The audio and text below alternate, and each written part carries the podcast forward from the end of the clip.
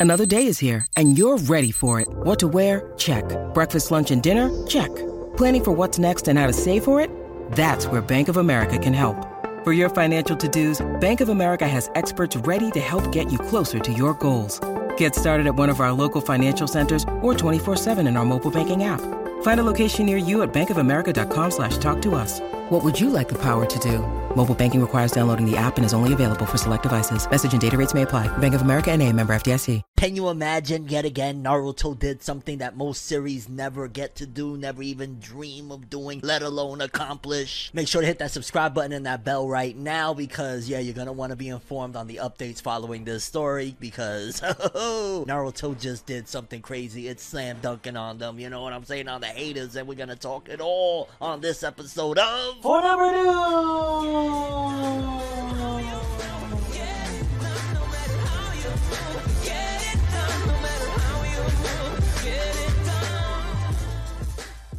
It's kind of crazy for a series that technically ended like eight years ago now. Naruto continues to be innovative and continues to push forward the culture of anime and manga. Again, despite its anime being over for some time. I know, I know, I know. We still have Boruto, and it's pretty much including most of the cast of Naruto to begin with. But I just gotta throw in there that how many people watch Boruto or re Boruto in comparison to the old Naruto days. Yeah, a lot of those people they they done scrammed, but they never forgot and that's really the important part of it all because yeah naruto continues to be so innovative and continues to be so popular that it is doing crossovers and collaborations that again most series dream of in terms of yeah imagine being able to get a deal with michael jordan for some jordans though like yo i'm not gonna lie. I was like um where, where do i sign up? As soon as i heard this like what because for starters, I saw on the Jordan Twitter account Jumpman23 the Shinobi Way. Stay tuned, and it put at Naruto Anime underscore En and Zion Williamson, and it had a picture of Naruto with a Rasengan looking like he's about to dunk a ball, like he's throwing it, passing it under his leg.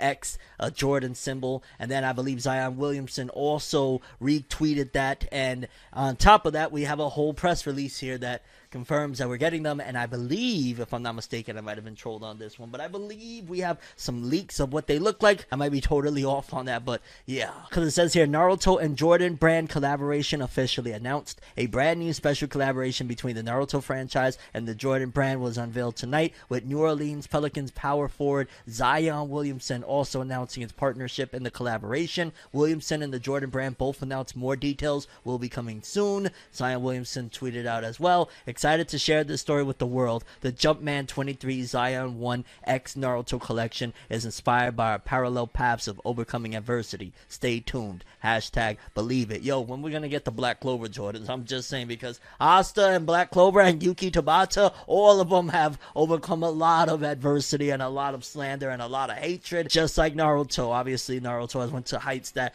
most dream of and never succeed, but I just want to throw that in there. And if these leaks are legit, that I'm not 100% sure because I saw them floating around. Again, they could be totally false, so take this with a grain of salt. Don't say, for you told. No, this is, again, with a grain of salt. And these three are supposedly going to be the Jordans for the Naruto. And I'm not going to lie, I'm probably going to get all three of them. They don't look the greatest. I think the black and red one looks pretty cool. Mm, in fact, honestly, I like them all. They're just not like any of them don't really jump out, oh my god, crazy to me. But I still think they look dope. And ultimately, if this is legit, I am definitely definitely getting all of them. Size 12, baby. 12 size. Let's go. And if I can get multiple of them, I'm going to get that too. I ain't gonna lie. This is an investment, right? Okay, let me stop. I know you like scalp for scalp. I'm just going to get like maybe one of each or something like that, all right? Or at the very least, maybe just like one or two for myself and like my niece and nephew because they really love Naruto. And if they have some little ones for my daughter, that'd be dope too. But yeah, people, Naruto X Jordan collaboration incoming. The collab we never thought we would see.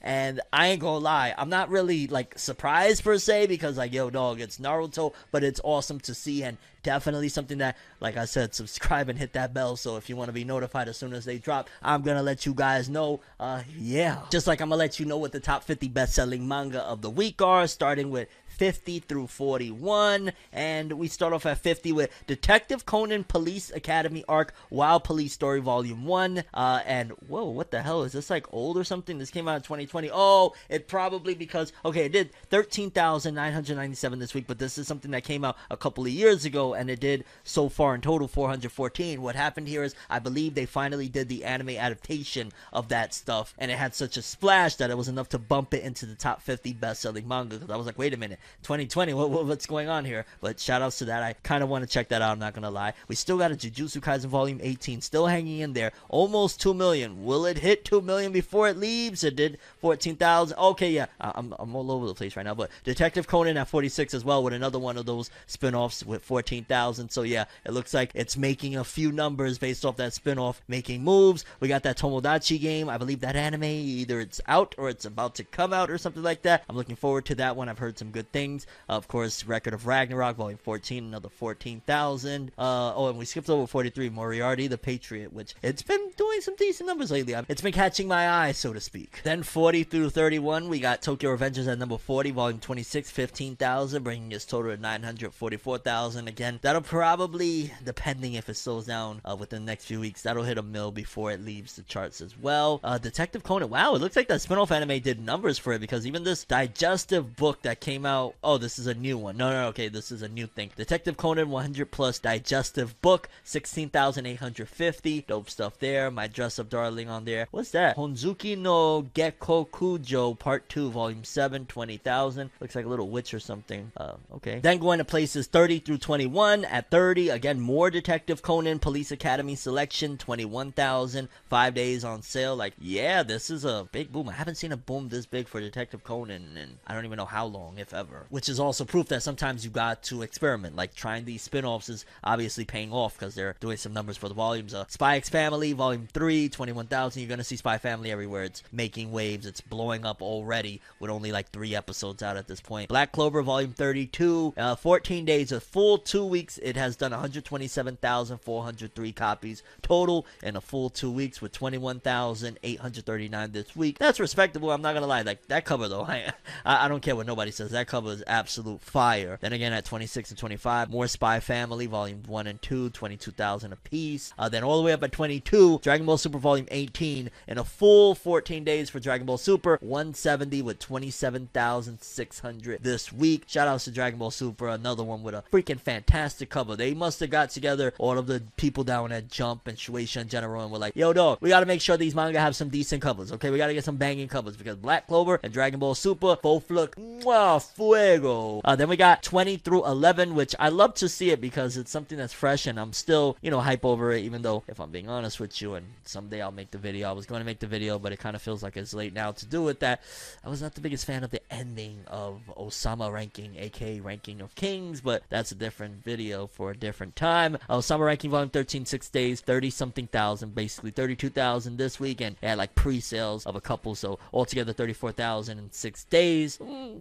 dope stuff, and the anime though, my god. And then going all the way up, I'm like, holy cow, 15 to 11 is all Spy Family. And it's interesting that it's blowing up because, again, this isn't like, you know, some big Jujutsu Kaisen, Naruto esque type of story. Like, I don't want to say because there is some weird and wacky stuff and action or whatever. I don't want to downplay it, but it's very interesting to see that we're in a different era for anime and manga of things that blow up. It's like, who knows what could blow up at this point. Then jumping into the top 10, uh, we got at number 9, Spy Family, again, volume 8. Uh, then jumping up, what the hell is this? Tokyo Revengers Character Book 2. 52,000 copies on a character book of Tokyo Revengers. You know they love it. The Kodansha's like, oh my god, all this money. Uh, then number 5, One Piece Volume 102. 14 days, 1.4 mil, 169,000 this week. Uh, definitely showing, and I, hey, we're talking about the sales of things. What do you want me to do? When One Piece is not in here, then I won't talk about One Piece, but right now it's in here, and it's interesting to see that in 14 days, it is being outsold by both Spy Family's latest volume and Jujutsu Kaisen's latest volume. One Piece just like competition caught up. The times caught up with One Piece, and other series started selling like what One Piece once sold, and this is outstanding. Shout outs to One Piece regardless that it's still competing with the new dogs all these years later. Spy Family Volume 9, uh, 14 days, 783,000 total. Uh, Jujutsu Kaisen, 14 days total 1.3 with 208. Damn, that's crazy. I ain't gonna lie, I'm not even the biggest fan of that cover because it's like he was a cool character, but I don't know if I'd slap him on a cover. But shout outs to him. And then top two, Detective Conan Shonen Volume 101 in five days, 253,000. So it's, yeah, definitely a very monumental moment for Detective Conan as well. Over 100 volumes, which most series don't get to reach that. And then number one is one that I ain't even gonna lie, the sales are a little lower than most of the previous releases, and I gotta say it's probably because of that cover. I'm still not a fan of that cover. The latest Tokyo Revengers, Volume 27, 430,000. Oh, in three days. Okay, yeah, so those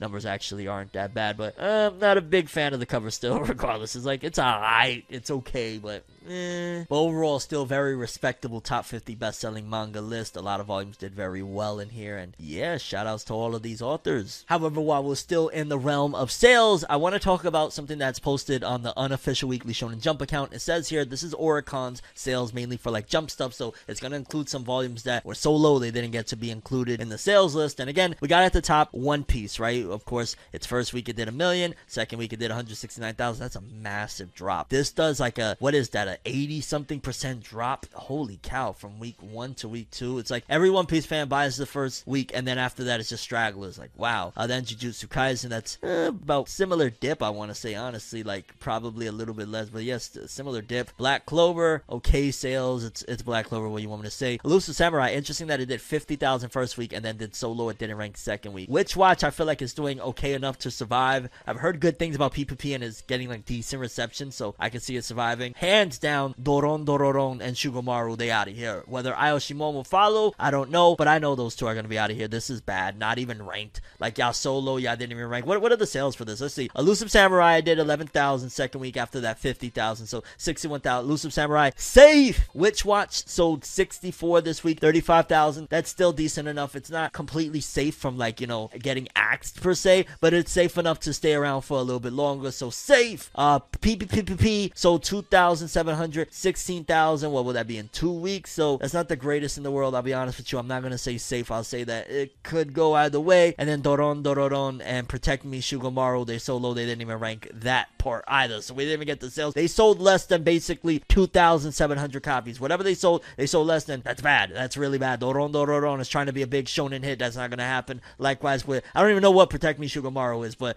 it, it's so irrelevant to me that I haven't even checked it out. I'm going to just keep it a buck with you. And yeah, so expect a bunch of cancellations coming soon and jump. It, it just hopefully isn't Ayashimon. Like take Doron Dororon at this point because I could tell they're probably going to remove that bad boy out of here. But they're definitely not removing this one at the very least right now because uh, One Punch Man in sales related news as well, volume 25. The series has 26 million copies in circulation for the first 25 volumes, volume 1 through 25, and that's dope with One Punch Man. I'm gonna be honest with you, from the way things are moving, I wouldn't be surprised if the serialized version ends after the current arc. First of all, the current arc has been spanning for decades, what feels like, with One Punch Man. It's been a long time with Garo and all that stuff. Like, I wonder if they're gonna end it after that or if they're gonna keep it going. I mean, it's crazy that the manga hype, it's kind of like, especially over here in the West, it's kind of like Kingdom almost, where it's strictly the fact that people love the manga of why it's popping because nobody's talking about the anime no more. Like after season two was just nothing like season one's quality in terms of like being up there. Uh, people just abandoned the anime, but the manga is so crazy. I constantly hear about One Punch Man. I can't escape it, and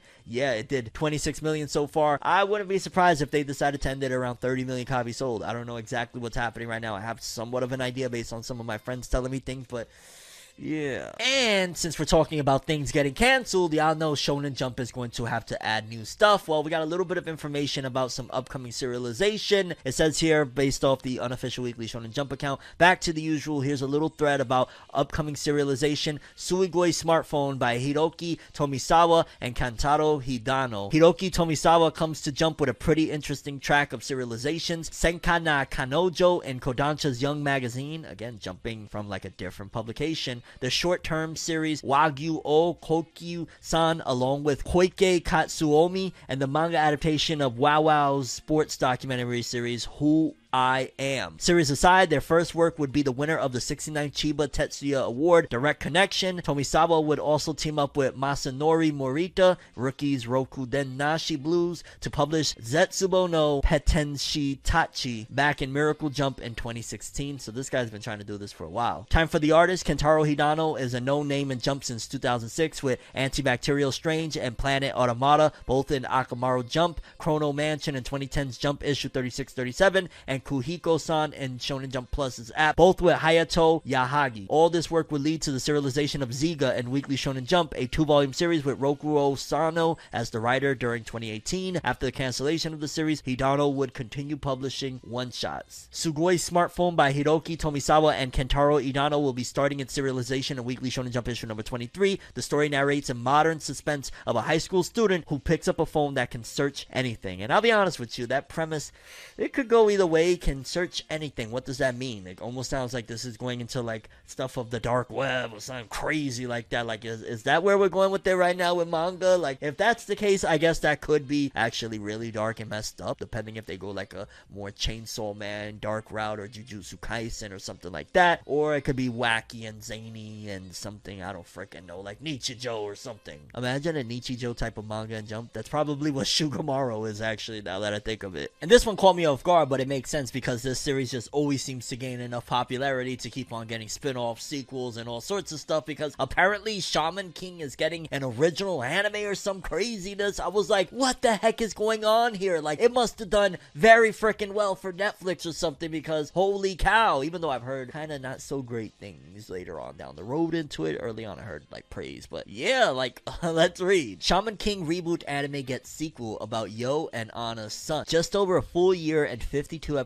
later, Shaman King has come to an end, but we don't have to say goodbye just yet. A sequel anime was immediately announced upon its conclusion, which looks to adapt the Shaman King Flowers sequel manga. Oh! I forgot about Shaman King Flowers. Okay, I thought this was going to be an anime original, but it's doing the sequel. Oh, okay, it's doing Flowers. Again, though it must have been really popular for them to say, yeah, let's do Flowers. That centers on Yo and Anna's son, Hana. Two thank you visuals featuring the current and grown up cast were released, along with a short trailer for the new anime. Additional details about the new anime, such as format and release date, are yet to be revealed. I'm willing to bet this is going to be a movie. I'm, I'm mm, maybe. Well, uh, how long is Shaman King Flowers? That is what will determine it. But if it's like a short thing, then I could be seeing them doing it as a movie. I don't know. And based on the manga, of course, by Hiroyuki Takei, Shaman King is directed by Takeshi Furuta, who did Visual Prison at Studio Bridge with series composition by Shoji Yonemura, who did Parasyte, The Maxim, and this is like wow. Like again, because what I was hearing recently, and maybe I was just hearing the wrong information, or maybe this was a part of their deal all along. I was hearing that the Shaman King reboot wasn't all that great after a while, that it started to dip in certain areas, but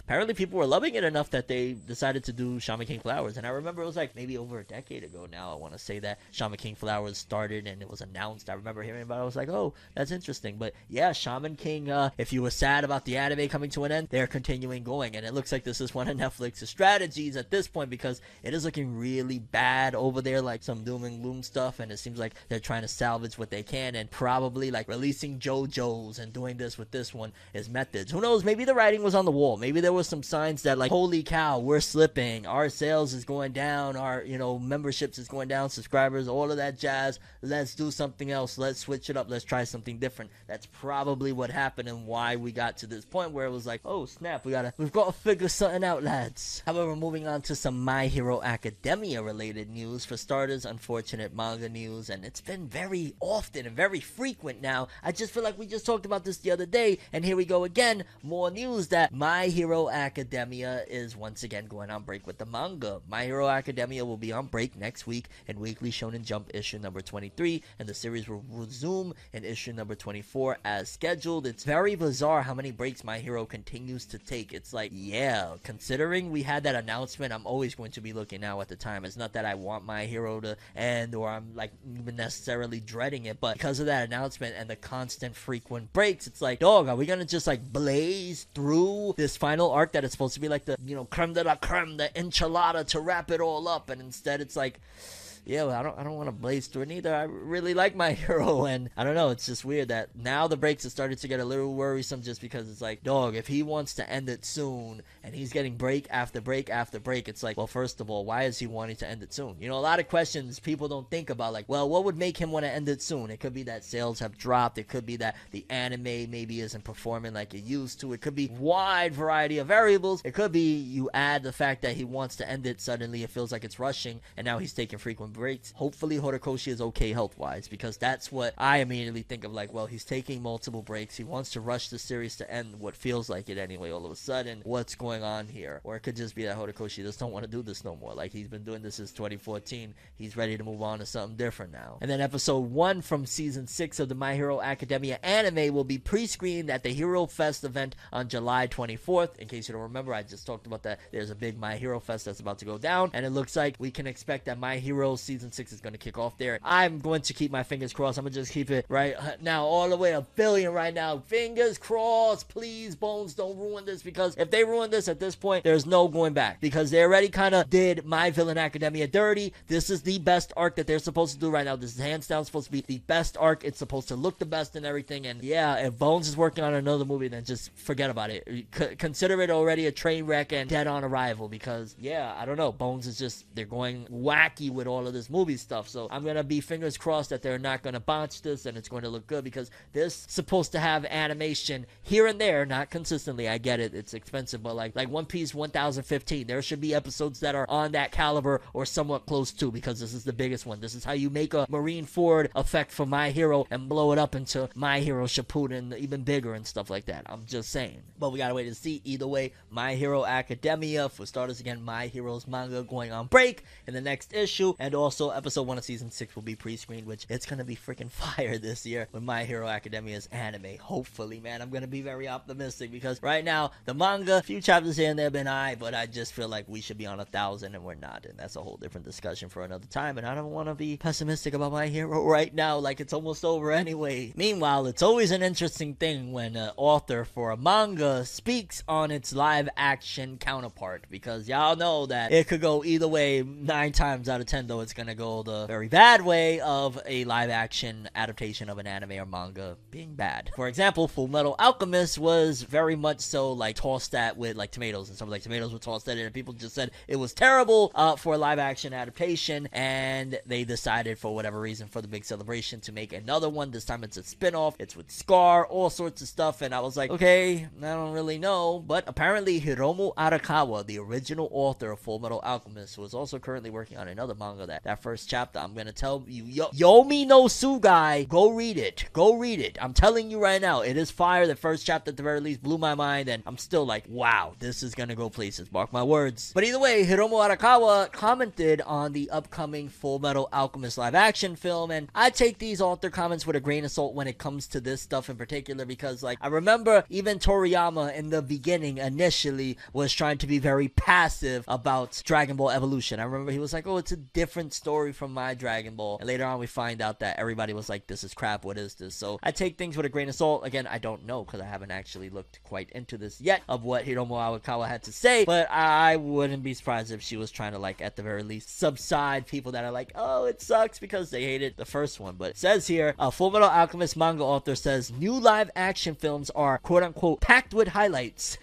what a what a compliment, yo! It's packed with highlights. Like there could be highlights of bad moments. That doesn't mean that it's great. Okay, I see where we're going with this. The official website for Full Metal Alchemist Complete Edition, the two-part sequel live action film. Oh, I forgot it's two parts. Yeah, of Hiromu Arakawa's internationally popular fantasy action manga Full Metal Alchemist has posted a main poster visual and a 75-second new trailer introducing its main cast members. And I ain't lie, the promotional poster looks cool. I guess. Uh, the site also posted a message from the original manga author Hiromu Arakawa as below. The original manga is condensed, so the events are all over the place. Oh, that's great to know. I hope all the fans of the original manga will come and see the films because it is really packed with highlights. I can't wait to see Final Transmutation. I have nothing but high hopes. I bet you you have high hopes that it doesn't completely get bombed to hell, huh? Like, wow. I was excited from the very first scene where Ed and Zing team were fighting. Lan Fan was especially cool. Yamada Kun, who played Ed, became a very attractive protagonist with a richer range of emotions in his acting. Also, Tsubasa Chan's crying performance made me also cry, but the part that made me cry the most was the scene of Fuji san. I thought, oh, that's what it looks like in live action. I drew this story myself, but combined with amazing advances in computer graphics, I was able to enjoy the film with a fresh feeling from beginning to end. The sequels to the 2017 first film have been produced as the manga's 20th anniversary project and will tell until the manga's final chapter. The first part, Full Metal Alchemist Avengers Scar, is set to be released in Japan May 20th, 2022, and the second part being Final Transmutation,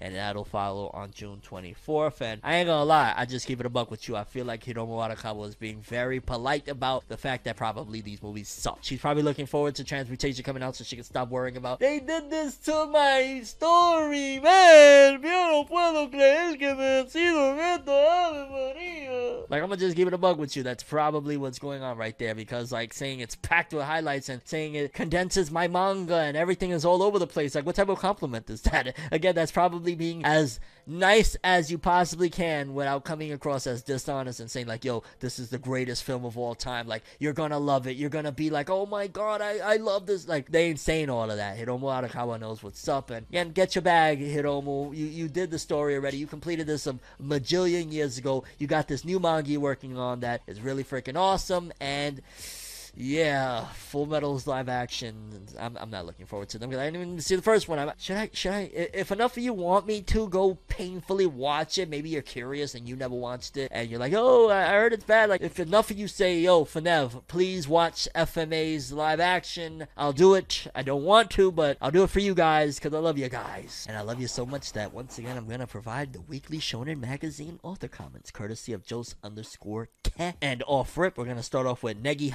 Ranger Reject. To ensure the manga got to readers, I drew with tissues plugging up my nose. I'm guessing that Negi Haruba is sick, but alright, that's how we're starting things. Then we got Muneyuki Kaneshiro, the author of Blue Lock. I'm hooked on honey baths. The sweetness is delicious. I've never heard of that. That sounds interesting. Honey bath? Okay. Uh, then we got Nakaba Suzuki, Four Knights of the Apocalypse. It feels better to sleep in my futon for 20 minutes than three hours at my desk. The life of a mangaka. What I always tell you guys, whenever, you know, I don't know, man. I, I, I feel a little bit guilty now and almost like, oh my god, I felt like Nakaba Suzuki was talking to me in the last one about his, you know, uh, thing with alcohol. But then I look at this and I'm like, that, and then on top of that, you sleeping all over the place. Man, Nakaba Suzuki, I think you need a break, dog. I think you just completed the Seven Deadly Sins not that long ago and you jumped into Four Knights of the Apocalypse far too quick. I think you needed a longer break or I think you need to do something else, maybe do monthly manga. I don't know what, but I don't know. Just seems like dude always just sounds like off. And it reminds me of Yoshihiro Togashi that Togashi don't shy away from it. Dog, my back kills me. I am in pain. Oh my god. Ow, ow, ow. Uh, Yoshitoki Oima, author of To Your Eternity. My senior from school ranked in the manga Taisho. I'm super happy for them. That's dope to see camaraderie there. Uh, we got Kei Urana, author of Gachiakuta. Read my eyes, they itch. Oh, okay. Well,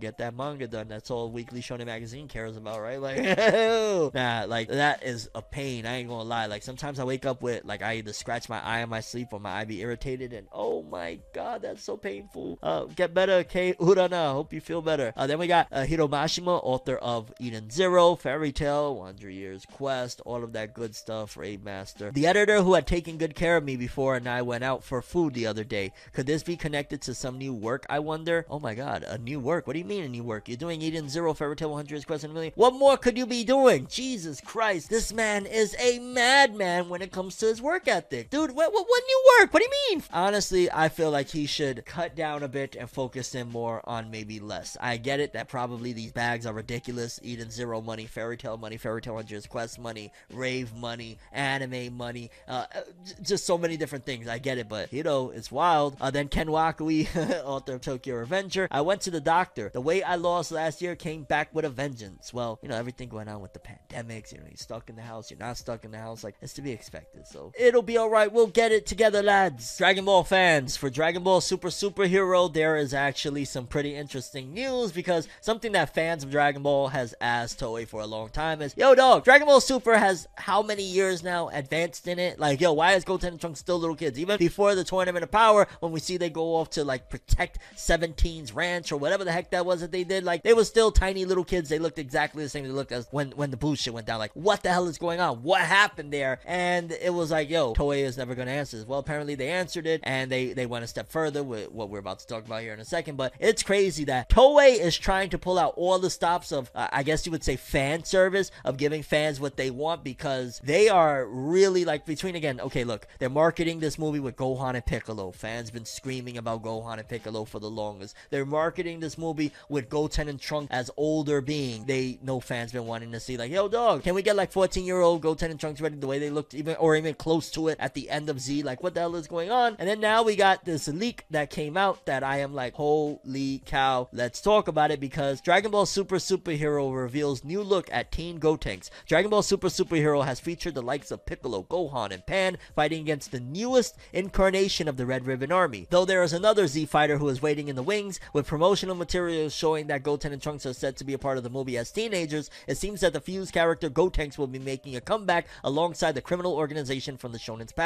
Now, new art gives us a fresh look at the hilarious fusion fighter. As the fans of the Dragon Ball series know, the result of an unsuccessful fusion dance will create a skinny or overweight version of the desired character, with Goten and Trunks creating some wild variations when they were originally attempting to perfect the dance during the Buu saga. Obviously, it's been quite some time since we last saw the sons of Goku and Vegeta attempt the dance, with the last time Gotenks made an appearance being during the Resurrection of F storyline, so it's no surprise to see that Goten and Trunks aren't able to pull off the perfect version of the fusion dance. And taking a look at the image, it's like a little blurb. It says here, new promo artwork of Fat Teen Gotenks from Dragon Ball Super Superheroes. And again, you see them on the side, and then you see him in the middle. And a lot of fans called it because, like, yo, dog, sometimes I don't catch every little detail that their fingers were off when it was initially released. The artwork of them doing the fusion dance, Teen Goten and Trunks. It was like, hey, their fingers are off. And yeah, that's the result we're getting. Teen Gotenks looking chubby and shit. And it's like, yo, dog, can we get perfected Gotenks? And can he actually be useful or something? How fire would it be if they found a way for fusion to last like half a day or something? And maybe it costs. And like, hey, we could get some stakes going. It costs like your life energy or something. Like, can we do something cool like that with Goten and Trunks and make this Gotenks thing actually more than just a joke of like, hey, look, he's overweight. Like, we get it. Fat, funny, ha ha ha. Like, can we get something else a little bit more? Like, this looks cool. His design always looked cool to me. Honestly, Gotenks is one of the most rawest character designs in Dragon Ball Z, especially for the later stuff. Why we gotta get chubby Gotenks, though? Like, like, like, can we get buff stuff? You know what I'm saying? Like, it's either this or they was gonna give us the skinny, scrawny old man one. Like, oh, come on, dog. Again, it's cool. And it's like, hey, but that's usually what they do, right? Usually creators is like, oh, they give the fans not necessarily what they want. Like, the fans are ass and ass and ass. And they'll be like, oh, that's what you wanted? Mm, maybe we'll give you something like that, but it ain't gonna be exactly what you wanted because we gotta throw you off. And yeah, big old Gotenks in the Dragon Ball Super superhero film. Maybe they're gonna like fuse to try and fight these Gamma dudes one and two, and then get dusted off quick, and that'll be the end of that. Which that sucks. I want them to be more than just comedic relief. What happened to when Goten and Trunks were like, "Yo, they're seven and eight. They're gonna be something big someday," and th- th- this is what they meant by big, like chubby. However, in more wholesome news, there's some updates for the series Spy Family, which I have yet to do video, and I need to do a video at some given point about it. But Spy Family is apparently booming, and it's crazy how ridiculously fast now anime can really blow a series up. Like in a couple of episodes, you could go from you're doing alright to crazy. Now, don't get me wrong, Spy Family is a crazy seller regardless, but the fact that Spy Family has sold nearly 1.5 million copies in just a month thanks to the anime hype and the new release volume 9. So just imagine, though, because Spy Family already has been selling extremely, extraordinarily well. I'm talking about like well over half a million copies in their first like week and like insane numbers. So the fact that now in an anime, I'm curious to see what these numbers are going to look like moving forward, what they look like after it's all said and done, because 1.5 million copies in just a month thanks to the anime push. And uh, yeah, I think it just dropped the volume like I want to say a few days ago as well. So yeah, this is gonna be crazy, and we're gonna see the effects of the anime right now because live action. I think too. I want to be fair about things. I don't want to completely give all the credit to Spy Family. This season of anime, I'm hearing mainly only Spy Family. I'm not hearing too many titles, so it might be that yo, it got in a season that maybe it don't have the Demon Slayers per se. It don't have you know what I'm saying Jujutsu Kaisen. It don't have Attack on Titan. So you know, come through a little wholesome stuff, and they probably line that up with like, yo, who's coming out when, so we can know when we drop our little wholesome show. Like we gotta drop the wholesome show, and we need y'all to move things along so y'all don't crush our release date. I don't know. That's what I'd imagine. Anyway, either way, it's still insane. Like 1.5 million. Like this is a, a little spy family story. Like it's I know it's spy family, but it's like little girl, a sidekick girl, and her like crazy. It's it's it's nuts to see spy family. Shout outs. And quickly, while we're talking about Yomi no Tsugai, something else really dope is the fact that it looks like Hiromu Arakawa's new series is already blowing up and making waves, and people are already interested in it because it says here fantasy action manga Yomi no Tsugai by Full Metal Alchemist creator Hiromu Arakawa is already licensed in Germany by Altraverse Der prospective release most likely in 2023 and reminder that volume 1's not even out in Japan and it will be released June 10th 2022 so they don't even have sales to say like yo it sold a ridiculous amount or anything like that. They licensed it based off of word of mouth and based off like yo people are loving it right now. And that's freaking nuts. That's crazy because normally I need a little bit of data of like, okay, it sold X, Y, and Z in Japan first, so I can make up my mind of like, well, their readers like it, maybe they'll like it over here too. They were like, yo, it's Hiromu Arakawa. It got great reception with the first chapter. Get it to us already. And I believe they're even celebrating that it got its first license. And it's probably like one of the quickest manga to ever get licensed like internationally upon release. Like there's only a handful of chapters out for this series, and it is already getting international licenses. That's crazy. And Yomi no Tsugai, I'm not gonna keep on telling ya. You want to be early on the on the hype train? Get on board. Shoot, shoot. Hiromu Arakawa got another one. Ring the alarms because things like this get stuff canceled every single day. And considering the fact that Black Clover is on hiatus and all sorts of stuff is going on with it right now, it's not the best time for some drama to be happening. But yeah, I was scrolling through my timeline a little earlier, maybe a couple hours ago as of the recording of this video, and I was like, oh snap, it's the official Black Clover Twitter account. I believe in Japanese. It's Black Clover underscore off, and it is 100% verified. I'm like, hey, what's going on over here? There's like an announcement or something. I'm seeing a lot of people talking about it, retweeting it, and they're all being very vague about it. I'm like, what is the whole big, you know, what, what's going on? What happened? And I see it, and initially I'm thinking, wait a minute, okay, so it's in Japanese, so I can't really tell off the rip because, like, yo, I can't read kanji to save my life. I can read some katakana, hiragana, kanji. You've got me by the bollocks, mate. But I just looked at it, I'm like, okay, I could read Yami. I could read, like, what, what, what does that say? Nacht. Like, I read a couple of things here, but Black Clover, of course, but I really can't tell what's going on. So I did the unthinkable, people. I did what shouldn't have been done. I pressed translate, and wow. Today, April 30th, is Nahat's birthday with a little, I believe that's a goat, if I'm not mistaken. And yeah, they're referring to Nacht. So already the translation is a little off because his name is not Nahat, not Nahat, like he's not a hat. Nah, it's not a hat. I don't want a hat. No, it's Nacht, right? But then the following line is like, yo, this goes deep because it says Yami's bad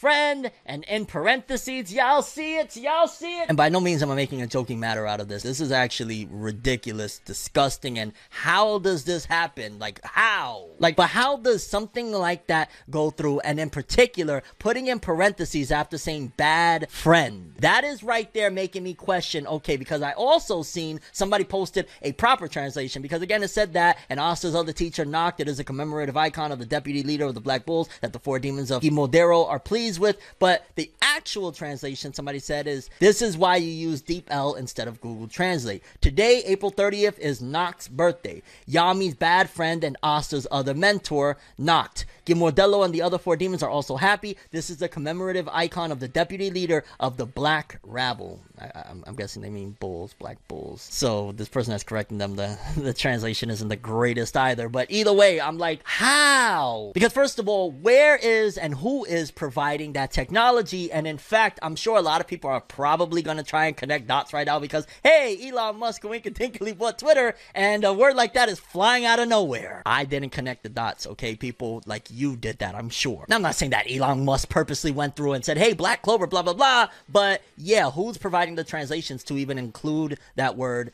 to begin with. Like that's one of the biggest things. And if this wasn't purposely done, this is definitely a showcase of rewriting in code or cuz I've I've never seen this. I've never as many times as I've, you know, checked and I've translated all sorts of stuff. We do this thing, you know, damn near every day talking about some type of news or an article or something like that and me translating and using the Twitter translate tools or whatnot. And I've never seen that happen right there because first of all, that is absolutely disgusting. If that was accidental, then how does that even accidentally get into the digital dictionary dictionary, so to speak, for Twitter's translation. So whoever's providing the translations, because I looked at the translation, I was trying to like read it and whatnot. I passed it through a couple things and no that wasn't in there so that was definitely attributed to the twitter translation so whoever encoded the translation there slipped that in because we can't blame i'm not even gonna lie like one thing i don't want people to say oh cancel black that that's not what the translation says that's just not like we're not gonna you know we can't throw false blame on people that ain't to blame. Like straight up, that's not what it says. So the blame for people that are looking at it like, yo, really? Black Clover? Don't point it at Black Clover's Twitter, Yuki Tabata, none of that stuff. The blame for this one obviously has to go to wherever the translations came from because again, that word isn't used in the actual text. And if I'm not mistaken, isn't it just Google translations that are integrated into Twitter's software? So wouldn't it essentially be Google? Although they don't really advertise that as Google Translate anymore. So I'm kind of curious again, who's providing the translations happens to Twitter's algorithm, but wow. And it's just pretty unfortunate that this happened in general because, again, it probably was a translation thing, whoever programmed that word into the actual, you know what I'm saying, lexicon, but they have other happy birthday posts out there for like Klaus, you got Seke, you got Dante from the Dark Triad, and all of those went off without a hitch. It was only until we got to Nacht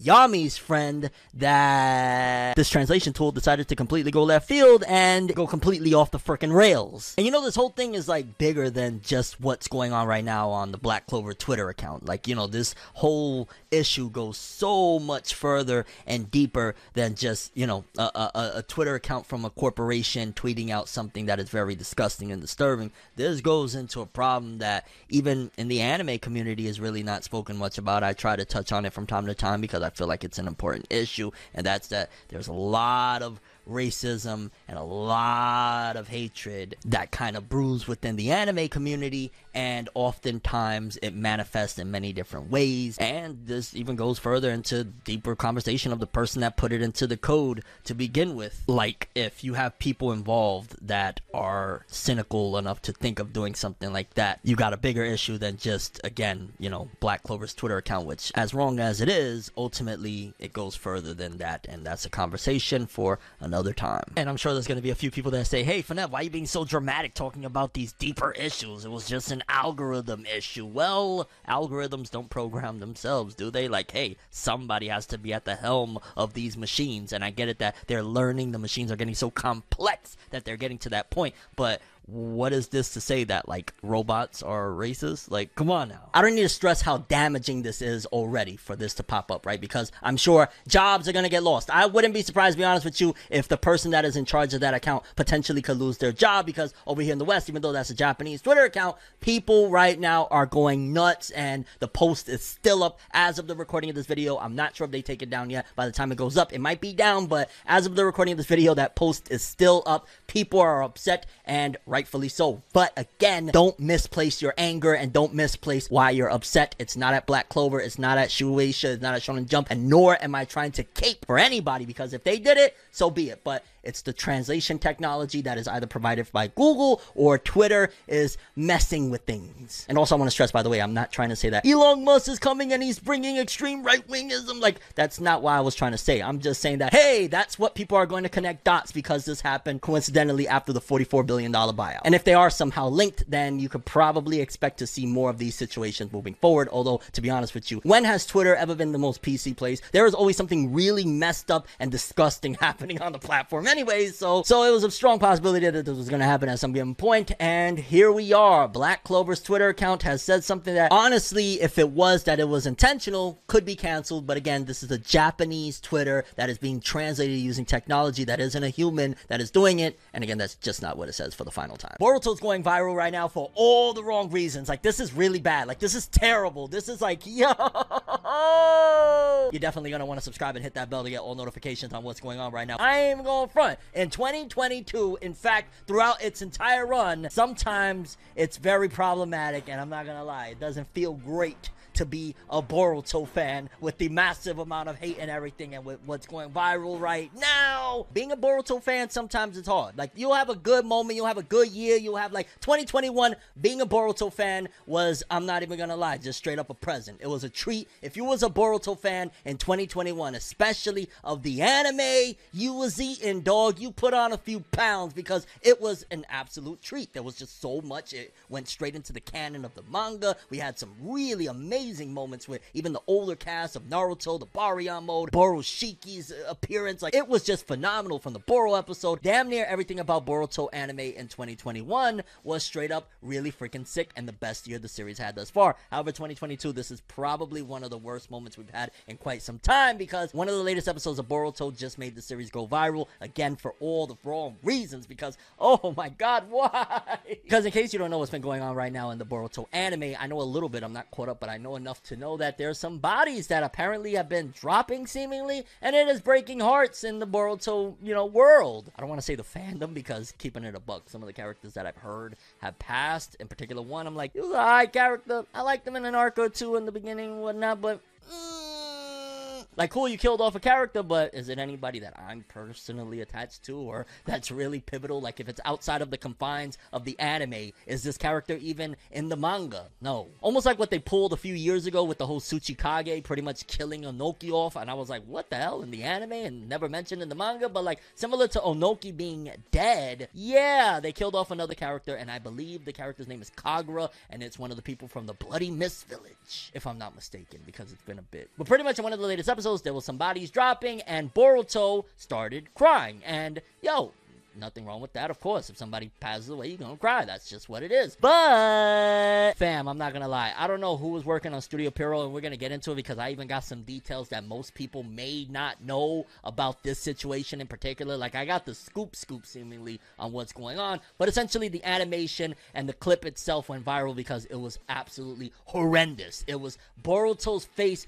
It looked like almost a meme. It looked like, you know, that troll meme where you take somebody's face and you make it like real little within the size of their head or something like that. Like that's pretty much what it kind of looked like, except it was actual, you know, commission, paid for, and everything, animation, a part of a giant production like the Boruto Naruto Next Generation anime that is on TV Tokyo, produced by Studio Pierrot under the Shueisha umbrella, connected to Shonen Jump. Like there's a lot behind this, so I'm not even gonna front. I'm gonna be straight up with you. No, there's no excuse why Boruto should be looking like that, the anime, unless there's some problems with the animator's health, that is then there's an issue because a lot of fans was basically like cursing and scrutinizing and basically bashing, roasting, whatever verbiage you want to use, whatever synonym goes along with your mood. Ultimately, the Boruto anime has just been getting crucified because of that episode and because of that scene, because it was such a huge moment and a lot of fans were looking forward to it. And I think, to be honest with you, kind of One Piece ruined Boruto's hype at that particular point. and I'm gonna explain that in a second. But ultimately,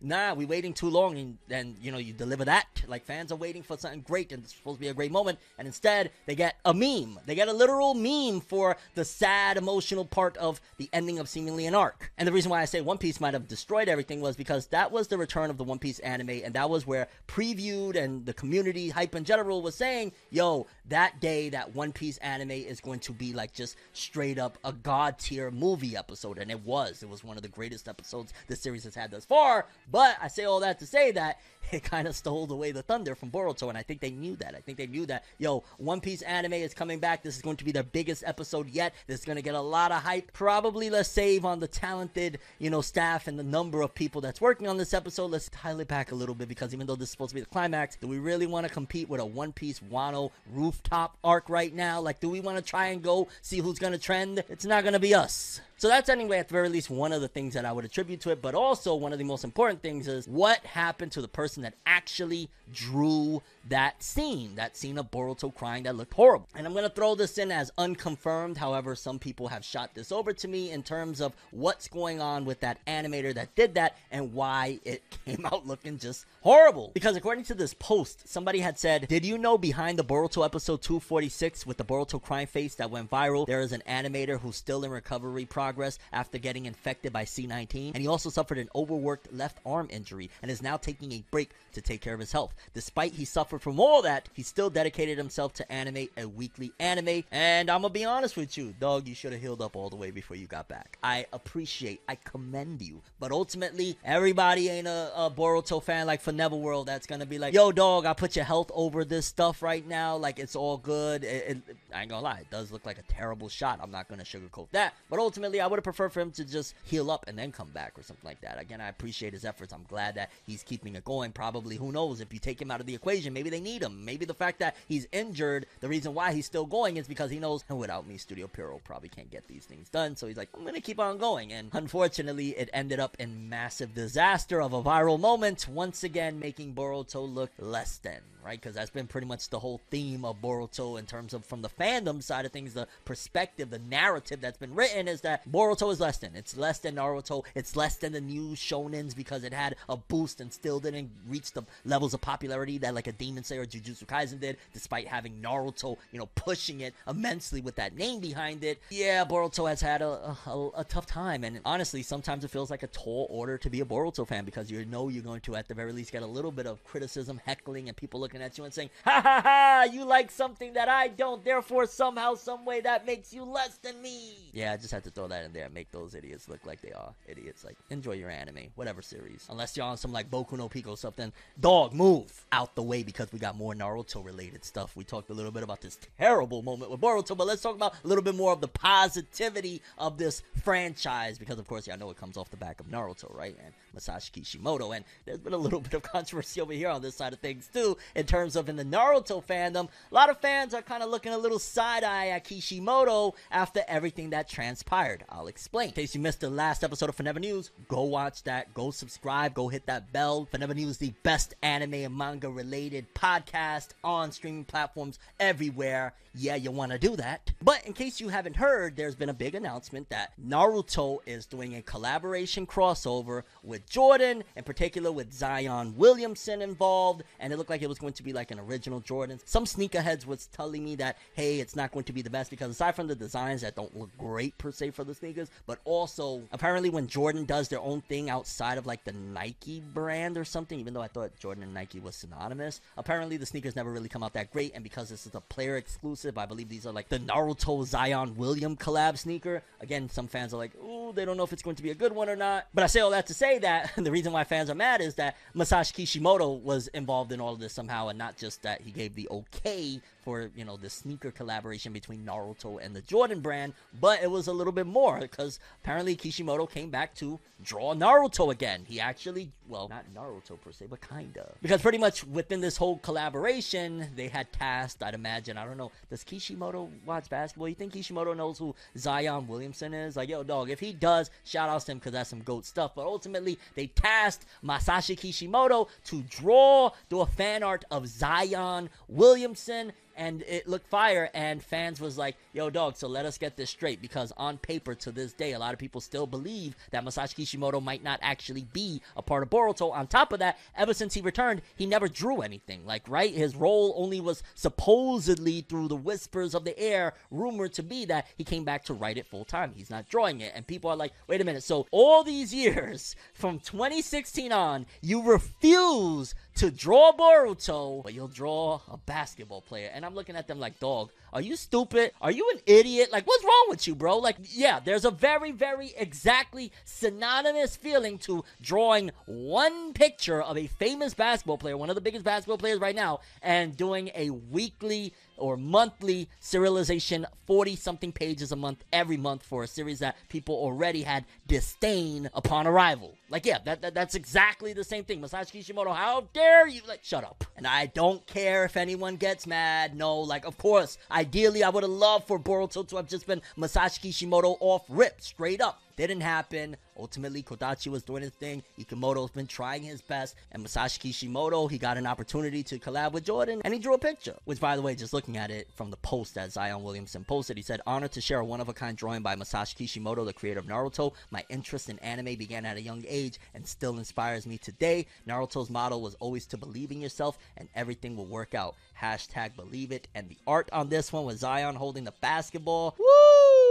Shout outs to Masashi. You know that right there. That's so freaking legendary. That's you can't put a price on that. Like you can't put a price on that Zion. I mean, I guess you can after the fact or whatever, but like you can't put a price on that. That's freaking incredible, amazing. Shout outs to Zion Williamson dude, that that's just freaking incredible. Like, holy cow, I'm so happy for you. Like, I get it, you're a famous basketball player, probably rich beyond my wildest dreams or anything like that, but this right here to me is like one of the biggest treasures. Like, there's many different ways to make money. You know what I'm saying? Go get a job, career, whatever the case may be. There's a bajillion ways to go make money. There's only one man that can truly draw Naruto inspired art. That's Kishimoto. Like everybody else is cool, but you got Kishimoto, dog, and that's just absolutely fire. And yeah, shout out to Zion Williamson for having just this rare treat. I'm, I'm kind of a little jelly. I'm not gonna lie. I wish it was me. Maybe one day though. Maybe one day. Kishimoto. I will interview Kishimoto one day. That's definitely gonna happen. Like no questions asked. It's happening. It's, it's happening. So Kishimoto, I can't wait. I'm looking forward to it one day. And while we're on the topic of authors, let's jump into the weekly Shonen Jump author comments. See what's good over here. For starters, we got Eiichiro Oda, creator of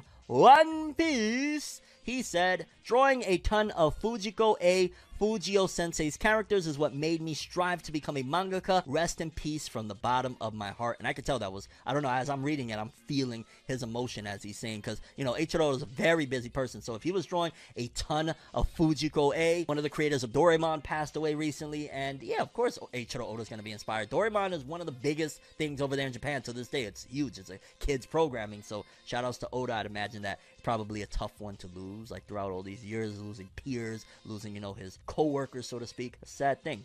Uh, then let's jump over to Hideo Shinkai, author of Earthchild, a new series in the magazine. I like video game playthroughs, but I don't want to watch it if it's a game I want to play tough decision. I agree. Like I don't mind watching somebody play video games. I used to love watching people play like the Devil May Cry series, especially. I could watch people play that game forever. But if I'm really interested in the story, which it kind of got a little tricky with Devil May Cry 3, yeah, I kind of want to play it myself. Then we got Gege Akutami, author of Jujutsu Kaisen. Lately, I keep wanting to watch shark movies. Looking forward to the sequel of The Meg. Is he talking about like Meg the Stallion? no, I know there's a movie called The.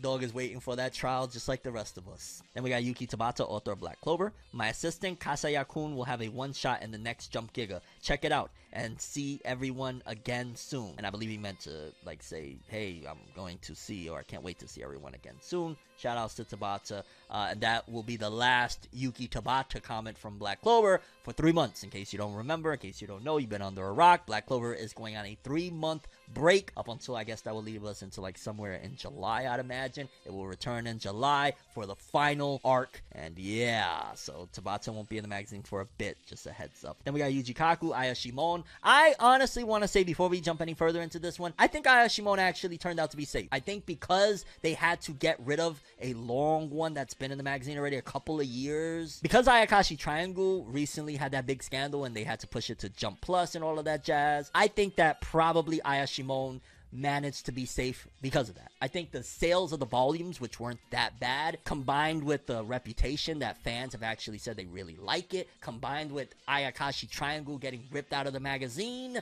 I think Ayashimon is actually going to last now. I think Doran Dororan and the other series by the author Koizuru One Piece, they're probably gone. They're probably going to get canceled hands down. But Yuji Kaku, even the placement now, like he went from being put in the TOC at the very end, dead last, to now they're putting him in the first row. I do this every single week. I know what I'm talking about about. At the very least, they put a little bit more importance in it. And I've also heard from people, because I'm a little bit behind that, the manga has actually slowed down significantly as if they kind of got the word like, don't worry, you're safe. You'll last another year at the very least. Go write your story. But anyway, I said all that to say without saying Yuji Kaku's comment. I delete all my comment ideas. Think over things for another hour and then write the exact same thing. Oh my god! I thought I was the only one that does that, dog. I swear.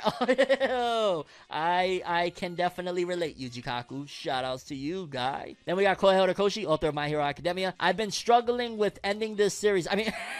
I'm just playing. That was a joke. My hero fans, don't take my head, please. Por favor. Uh, he said, I've been struggling with my ears discharging fluid. Yikes. And now I'm hit with allergies. My entire head is a total mess. Yo, go ahead. I ain't gonna lie though. Go to the hospital. I remember one time I had the worst earache of my life. I was watching the Titanic. I was laying in bed watching Titanic, and then all of a sudden I just heard pow in my ear. My ear like blew up. It felt like my eardrum, and I'm in the hospital, and they're putting drops in my ear, and then pain went away because I ain't gonna lie, I felt like I was going nuts. So go ahead. You ain't gonna draw manga with an earache. I put a billion dollars, and if you do, you're gonna destroy yourself. Go get that looked at. Simple doctor's appointment, do it virtual. Cause like that would really be devastating if like Kohei gets put out for months in the final arc of My Hero when all this is going on. Assuming that again it's the final arc of My Hero and not the final arc of the academia portion, because that's still a possibility. You never know. Like just think about it, right? They usher in a new generation of manga. Black Clover ends with its final arc. My Hero Academia ends the My Hero Academia portion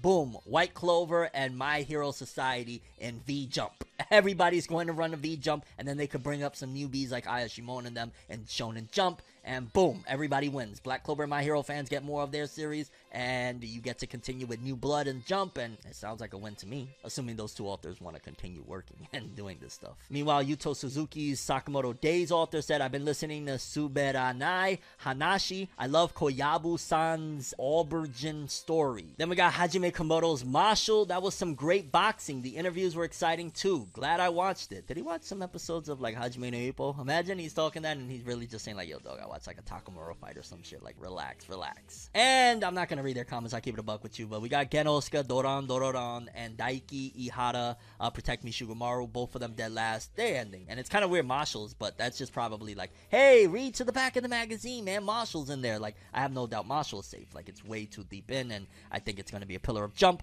Those two though I, will send positive vibes, but it's not looking muy bueno, mate. And it's not looking muy bueno for another author as well, because in case you don't know, the author of World Turigaru. I don't know why I decided to say it like that, but the author of World Trigger has been notoriously battling health issues forever. I ain't gonna lie. Feels like this author has been battling these health issues forever. I'll never forget. It was probably about maybe eight years ago now that he had broke his wrist, I believe. It was shortly after the reveal of the World Trigger anime, either before or right after, somewhere around there. But ultimately, he had broke his wrist, and since then, it's like every other month he's sick. Every other month the manga goes on hiatus. Every other month there's a problem with this author, and it pains me to hear that. It pains me to hear that that his dream is to draw World Trigger. Clearly, he keeps on coming back, and his health isn't allowing him. That sucks, and I feel so freaking bad for this author because, yeah, in case you don't know, World Trigger, another hiatus, people. World Trigger will be absent from Jump Square issue number six due to the author's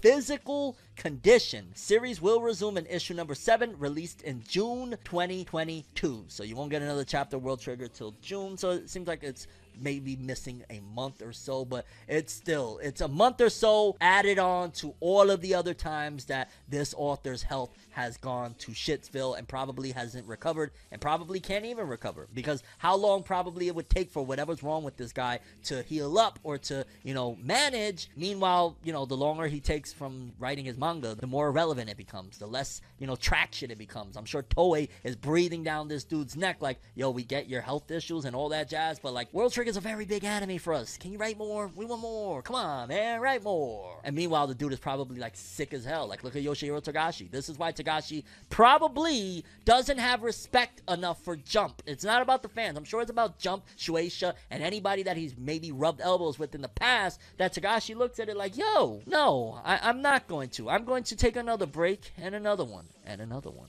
and another one. And another one, and another one, and another one. Yes, Togashi's gonna keep on laying down playing Dragon Quest because you're not about to kill him to draw manga. No, and if that author right there from World Trigger decided to go that route as well, I support that. Don't kill yourself to draw World Trigger. It's not worth it. No. Like, I get it. That's your ambition. I get it. But we look at tragedies like Kentaro Miura, the author of one of the greatest stories ever told, Berserk. Look what happened to him. We don't want that. Go take the high, take the year off. End World Trigger if you need to. I know fans are looking at me right now like, oh, don't say that. No, end it if you need to. If you can't do it no more, end it. Start something else. Period. I'm always about the authors, the health, their physical health, mental health, all of that jazz. And this is enough is enough. Enough with World Trigger's author falling apart every few months. Let the man just end it. Or or if he doesn't want to end it, maybe you should take the, the decision out of his hands and give him at the very least like, yo, dog, we'll give you one year. One year, two years maybe even, but one year, go rest up. Go if you need surgery for your wrist. Whatever the problem is, rest up, come back. If you continue to get sick, then yeah, we're gonna have to cancel it. Like that's just genuinely to care about him, sometimes you gotta take it out of their hands because creators will keep creating. If it was left up to me, do you understand that you guys will probably never get content because I would just sit there, like for example, with a thumbnail. I will sit there for like six hours sometimes,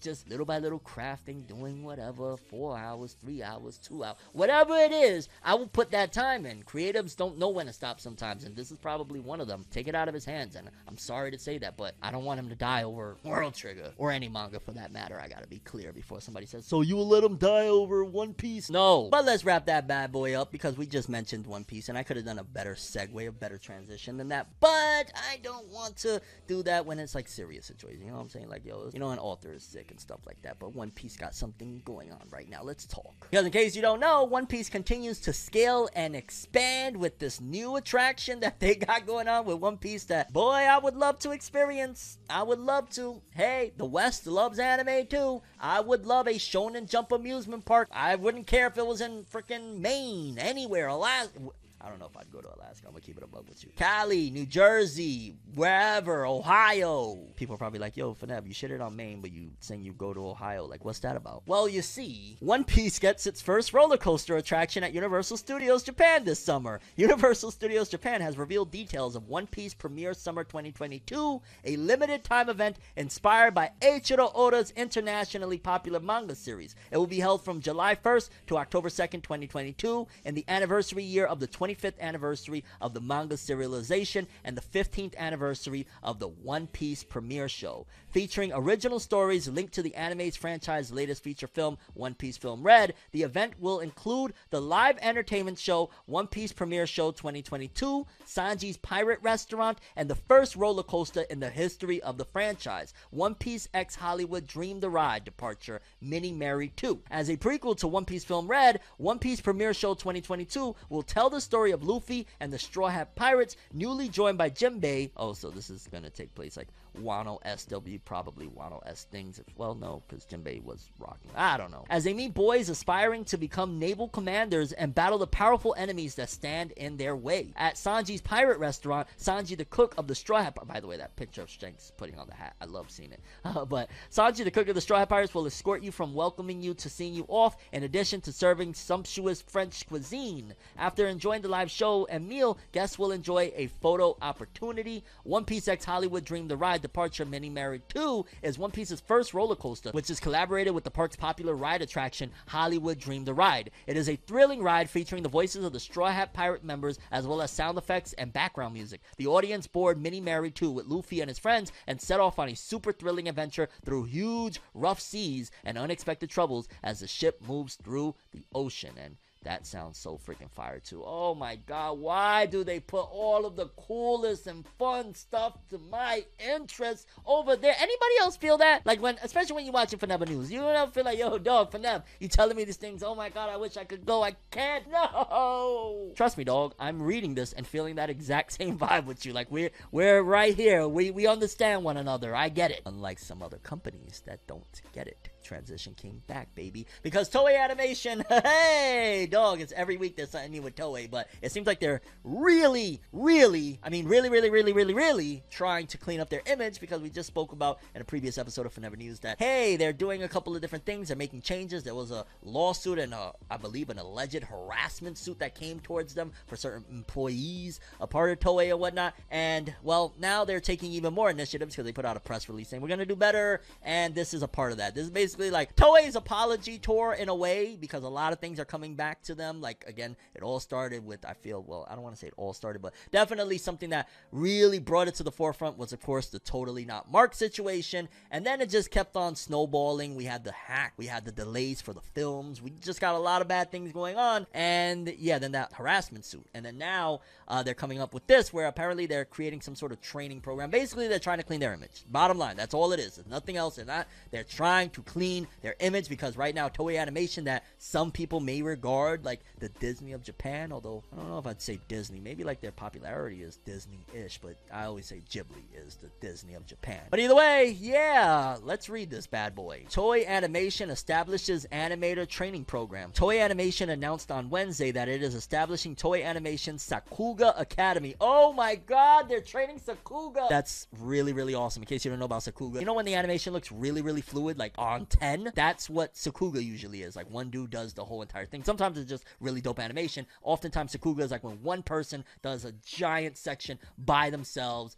and oftentimes because it's one person and usually they got to be talented to pull this off, yeah, they make really freaking beautiful stuff with Sakuga. My only problem I've always said for me personally with Sakuga is that it'll sacrifice detail for fluidity. That's always been my thing with Sakuga because they'll simplify things because it's one person and it takes a long time to put all this detail. They'll simplify it to make things move. Toei Animation, an animator training program in April 2023. It is a one year short term intensive and practical animator training program in which experienced animators guide up and coming trainees. Following the training and an examination, successful students will be hired as contract workers for Toei Animation, and recruitment is currently open. A person that did One Piece, Dragon Ball Resurrection F, Sailor Moon Crystal, and Digimon Tamers, Atsutoshi Umezawa is the program director. Lecturers are from Toei Animation and Studio Live, and they include Takeo Ide, who did Dragon Ball Z, One Piece, Dragon Ball Super, Hiroshi Kojina, who did Hunter Hunter 2011, City Hunter 91. And again, there's just a lot of talent, and the program consists of three months of video training, followed by a nine month animation or digital video course, depending on the aspirations of each student. The program will accept about 10 participants. Toei Animation will handle the tuition costs and will also offer about $1 17 cents per month. What? I think this is a typo because I believe 150,000 yen should be about maybe 13 to 15 1600 dollars a month i want to say. In previous years toei has trained animators in-house by hiring new graduates. So this is their new tactic and yeah probably they're cleaning house. Who knows if they fired a whole bunch of people? Like maybe this whole hack thing was bs let me explain to you something. Because if they just had all these harassment lawsuits coming out do you think that they want that out there like, wouldn't it be a little bit better for the big news flash to be Toei Animation hacked opposed to Toei Animation has allegedly a bunch of dudes groping chicks? Because if I'd rather have the hack on my business so I don't lose investors and whatnot. And then on top of that, because the little allegations, quote unquote, according to basically like how Toei is probably looking at it, like, ah, these allegations, ah, okay, we're gonna remove these people. We're gonna create training programs. Like, in all honesty, we never are gonna know if this really actually even happened. We don't know if this training program is gonna happen. We don't know if this is just to satisfy investors and you know potential people that are gonna throw money their way. Like, we never really gonna know because it is Kawinky Dinky. We got hacked, lad. And then,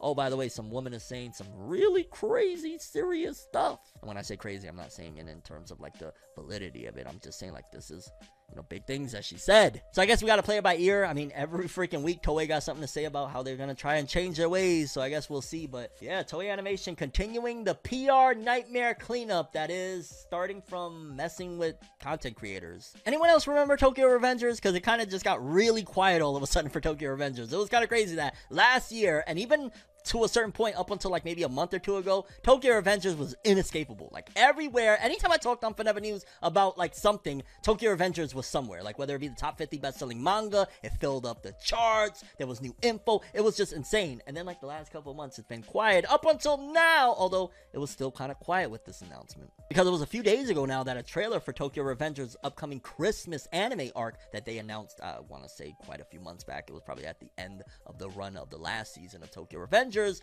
they came out with a new trailer, and yet I didn't even know about it for days until after the fact. I'm like, wait a minute, there's a new trailer for Tokyo. What? What? And for the most part, I believe this teaser was really just like showcasing clips from like season one. I don't believe there was anything like major in there, although it ended up just saying again, Christmas Showdown arc is in production. But it is very strange that the talk for Tokyo Revengers dropped a lot over the last couple of months. And I'll be honest with you, I think that word of mouth really put in a lot of work to dampen Tokyo Revengers. And what I mean by that is, in case you don't know, a lot of people have been hating on the manga. A lot of people have been for months now saying that the manga fell off. It's terrible. I even heard some things that I was like, Tokyo Revengers? And honestly, I think that all of that conversation really killed a lot of the hype for Tokyo Revengers. I'm just not seeing people really talking about it, especially a trailer, even though for the most part it was a lot of reused clips and whatnot. Still hyping up Tokyo Revengers. It's like there's not much talk, there's not much posts, not enough blogs posting about it or nothing. It's like very, very odd. But I promise you, I put put it on everything. I put it on my soul. That is not as odd as this story I'm about to tell you guys right now. Because you're going to say, yo, Fenev, this can't be real, dog. Nah, you playing with me.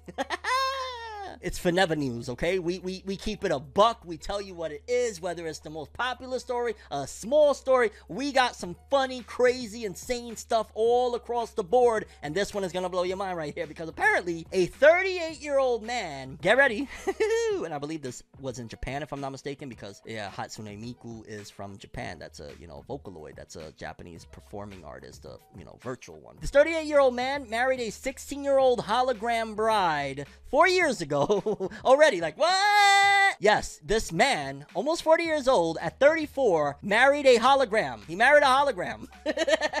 oh, shit, dog. This world, what. The simulation is broken, lads. Yo no puedo creer que me está haciendo. But yeah, it, it, gets a little bit weirder than that because again, four years ago he married the 16 year old hologram of Hatsune Miku, and apparently now he says he is unable to communicate with his wife. you can't communicate.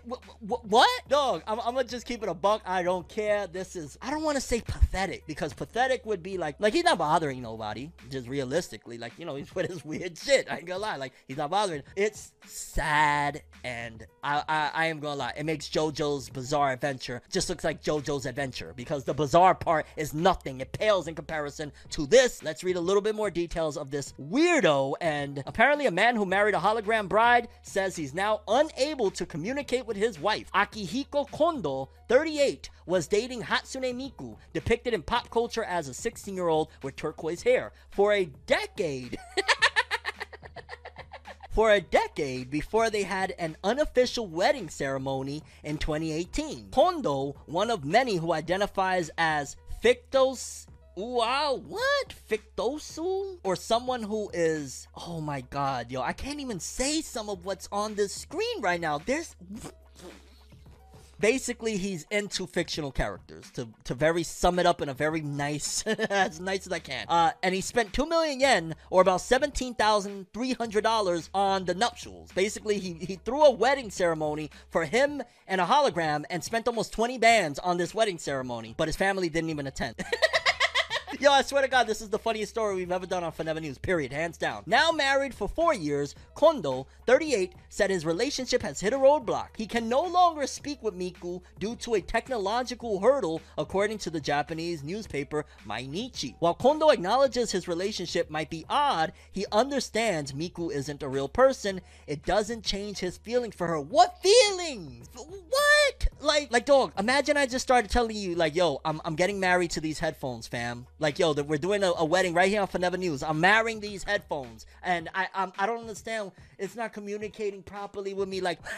Since falling in love with her in 2008, Kondo was finally able to interact with Miku for the first time in 2017 thanks to a Gatebox, a $1,300 machine that allowed device owners to interact with characters via holograms and even unofficially marry them. But now, his four year marriage took a turn for the worst when support for Gatebox software was eliminated, meaning that Kondo could no longer speak with his wife Miku, according to News Hub.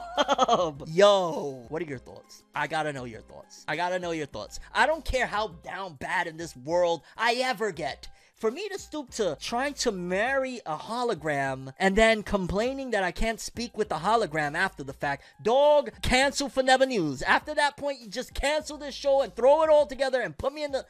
I, I, I don't even want to spend any more time on this story. Like it's it's that bad, bro. It's that bad. Okay, people, so this next story, sad stuff, very unfortunate. I'm not gonna lie, when I heard about it, I was kind of devastated to hear because I believe I actually met this voice actor a few years back at uh, Anime Expo, if I'm not mistaken. Um, but apparently the voice actor for uh, Naofumi in The Rise of the Shield Hero, as well as uh, Josuke from JoJo's Bizarre Adventure on the English dub side of things, uh, recently announced that um, he is diagnosed with cancer, and uh, it's a very serious situation. I'm you know what? Let's just read because I honestly don't really know what to say. This is just really serious. Voice actor Billy Kometz shares stage for colon cancer diagnosis. Voice actor Billy Kometz, Naofumi in The Rising of the Shield Hero, Josuke in JoJo's Bizarre Adventure Diamond is Unbreakable, shared a video on his YouTube channel today to provide a health update. According to his announcement, he was recently diagnosed with stage 4 colon cancer and is undergoing treatment while taking a break from his work.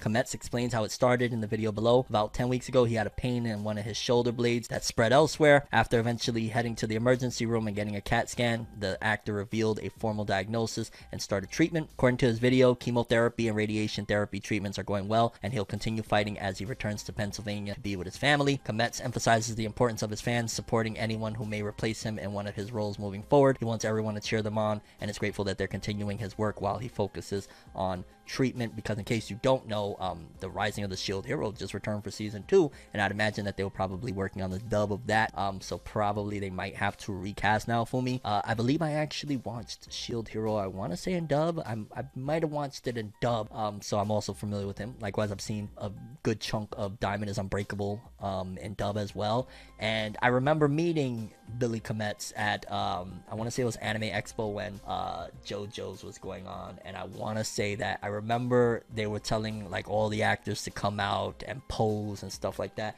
And I remember his pose wasn't all that great. It wasn't like very JoJo esque, and um, a lot of people came out and was kind of laughing and stuff like that. But he was a cool dude, you know. He took it on the chin because he, you know, he didn't know the poses like that. But yeah, I'm sending him positive wishes. You can beat this. You can do this. Um, positive vibes. Positive vibes. Sending a lot of prayers and best wishes to you, uh, Billy Kometz, and your family. And I really hope you get better. And I'm wishing you a speedy recovery and i'm really hoping that you can you know overcome this and um, just sending a lot of love and positivity. Okay people it's been a minute since we've talked about jujutsu kaisen zero. Where is it at? What's going on here? Is it number 88 of all time? Like what's going on? Because y'all know we was getting those incremental updates on jujutsu kaisen zero's performance as the movie was released over there in japan and then over here in north america. Well we got another big update that jujutsu kaisen zero has yet again done some stuff even though it's kind of crazy because it's like wait a minute that movie just came out, but it feels like it's been in theaters forever. But according to this, it says Jujutsu Kaisen Zero parades past Princess Mononoke to become the ninth highest grossing anime film ever. We noted in our last box office post for Jujutsu Kaisen Zero, after being in Japanese theaters since December and only getting a limited run on screens around the world, was finally slowing down its box office revenue, but that hasn't stopped the MAPPA produced Sung Hoo Park directed prequel anime film from climbing the all time charts in both its home country of Japan and around the world. In Japan, Jujutsu Kaisen has reached 13.5 billion yen, about 120 or 119 million dollars, at the box office, where it joined Harry Potter and the Prisoner of Azkaban, Armageddon Armageddon ET in the 15th spot. That's crazy, yo. You tied up with ET and Armageddon for the 15th spot on the Japanese highest grossing films in the region of all time. And with a little more juice left in the cursed energy milkshake, the film is likely to surpass its ranked buddies and drop them down to 16th place, though may be unlikely to overtake Tom Cruise's 2003 film The Last Samurai in 14th place because of moderate box office income still coming in from Japan and other countries around the world where the film is still being played. Jujutsu Kaisen Zero has now brought in over $170 million worldwide box office. This has left Jujutsu Kaisen to overtake Hayao Miyazaki's Princess Mononoke anime film to become the ninth highest grossing anime film of all time around the world. And yeah, I don't see it passing Pokemon the first movie for the eighth spot at all because it says like that's next and yeah, that's not happening. But that's crazy that it's still making moves. That's crazy that we're at 170. I'd say they probably are going to push it to try and hit that 200 million. I'd say that maybe it'll hit the 200 million and that's probably where it really is going to bow out it'll be a shame if it doesn't because it's 170 30 million away you got the whole entire world still a few more weeks i think we could get maybe the 30 million when it's all said and done but either way 170 million number nine probably ain't passing pokemon the first movie just keeping it a buck but passing princess mononoke Gege Akutami, dog. Jujutsu Kaisen. It's crazy. Even though the film, a lot of people walked away saying it felt like a, almost a starter pack to Shonen, which pretty much it was based off of the beginning of a new shonen at the time. So there's that. But I don't know. I freaking love the film, and Jujutsu Kaisen continues. Even when people are doubting it, even when people are calling it names, I'm hearing people saying it's mid and stuff like that. Even when all of that is transpiring, Jujutsu Kaisen is still dominating, still showing who's the new king, baby. Meanwhile, just a little tiny bit that I want to throw in here for you guys. Apparently, Blue Exorcist by Kazue Kato is on the upcoming cover of Jump Square, issue number 6, 2022. And I swear, this is one of the really most most awesome covers I've seen Blue Exorcist pull off. It looks phenomenal. This is like wallpaper worthy. This is really dope, and I'm glad that uh, it, it's back. And it's kind of crazy too. This magazine is really dope if you think about it, because it got Rurouni Kenshin on the side. I believe that's the revival there, if I'm not mistaken, the restoration series. Like Shout out to Blue X's. And if I'm not mistaken from what everyone told me, it's getting ready to wrap up. So this might be one of the magazine covers to own because it probably will end within a year or two, I'd imagine at most. And since we're talking about covers, here's another really awesome cover I wanted to show you guys. To be honest with you, My Hero Academia Volume 34's cover with Star and Stripe, easily one of my favorite covers of the entire series. She just looks amazing. It's not nothing like, oh, I'm being patriotic because it's the American flag and all that jazz. I really just loved Star and Stripe. I don't care all the haters and all. Don't care. Loved her. One of my favorite characters in My Hero Academia, and she only had a tiny little what, ten chapters or something, and she was phenomenal. One of my favorite heroes. Period. And while I got you on some My Hero Academia news, this one was just like, what? More bizarre stuff. Uh, My Hero Academia rolls out Robot All Might for Hero Fest 2022. Now that the symbol of hope has retired, the students at UA High School need to build the next big thing. Robot All Might. The newest visual for the upcoming My Hero Academia Ultra event Hero Fest 2022 recreates the iconic illustration from chapter 321 of the original My Hero manga with Anime Studio Bones reinterpreting it in the anime style. Also announced were the goods for the upcoming event based on the visual as well as the new logo. Logo looks cool picture of Robo All Might looks kind of cool, I guess. And uh, yeah, I, I, believe this is the event where they're going to premiere the season six first episode. So that's going to be hype expected again around that time. And Robo All Might, I feel like that's going to be a thing when like more video games come out. Like next My Hero big video game is going to have, like, remember Mecha Naruto? They're going to have Robo All Might. I promise you. It must be like somebody within all these video game companies is like playing musical chairs and he like jumped over from CyberConnect 2 to somewhere else and he was like, we're to make Robo All Might. Watch. Which leads us to the last thing I wanted to mention that Spy Family got a drawing by Hajime Isayama, the creator of Attack on Titan, did a fan art of Spy Family of Hajime Isayama,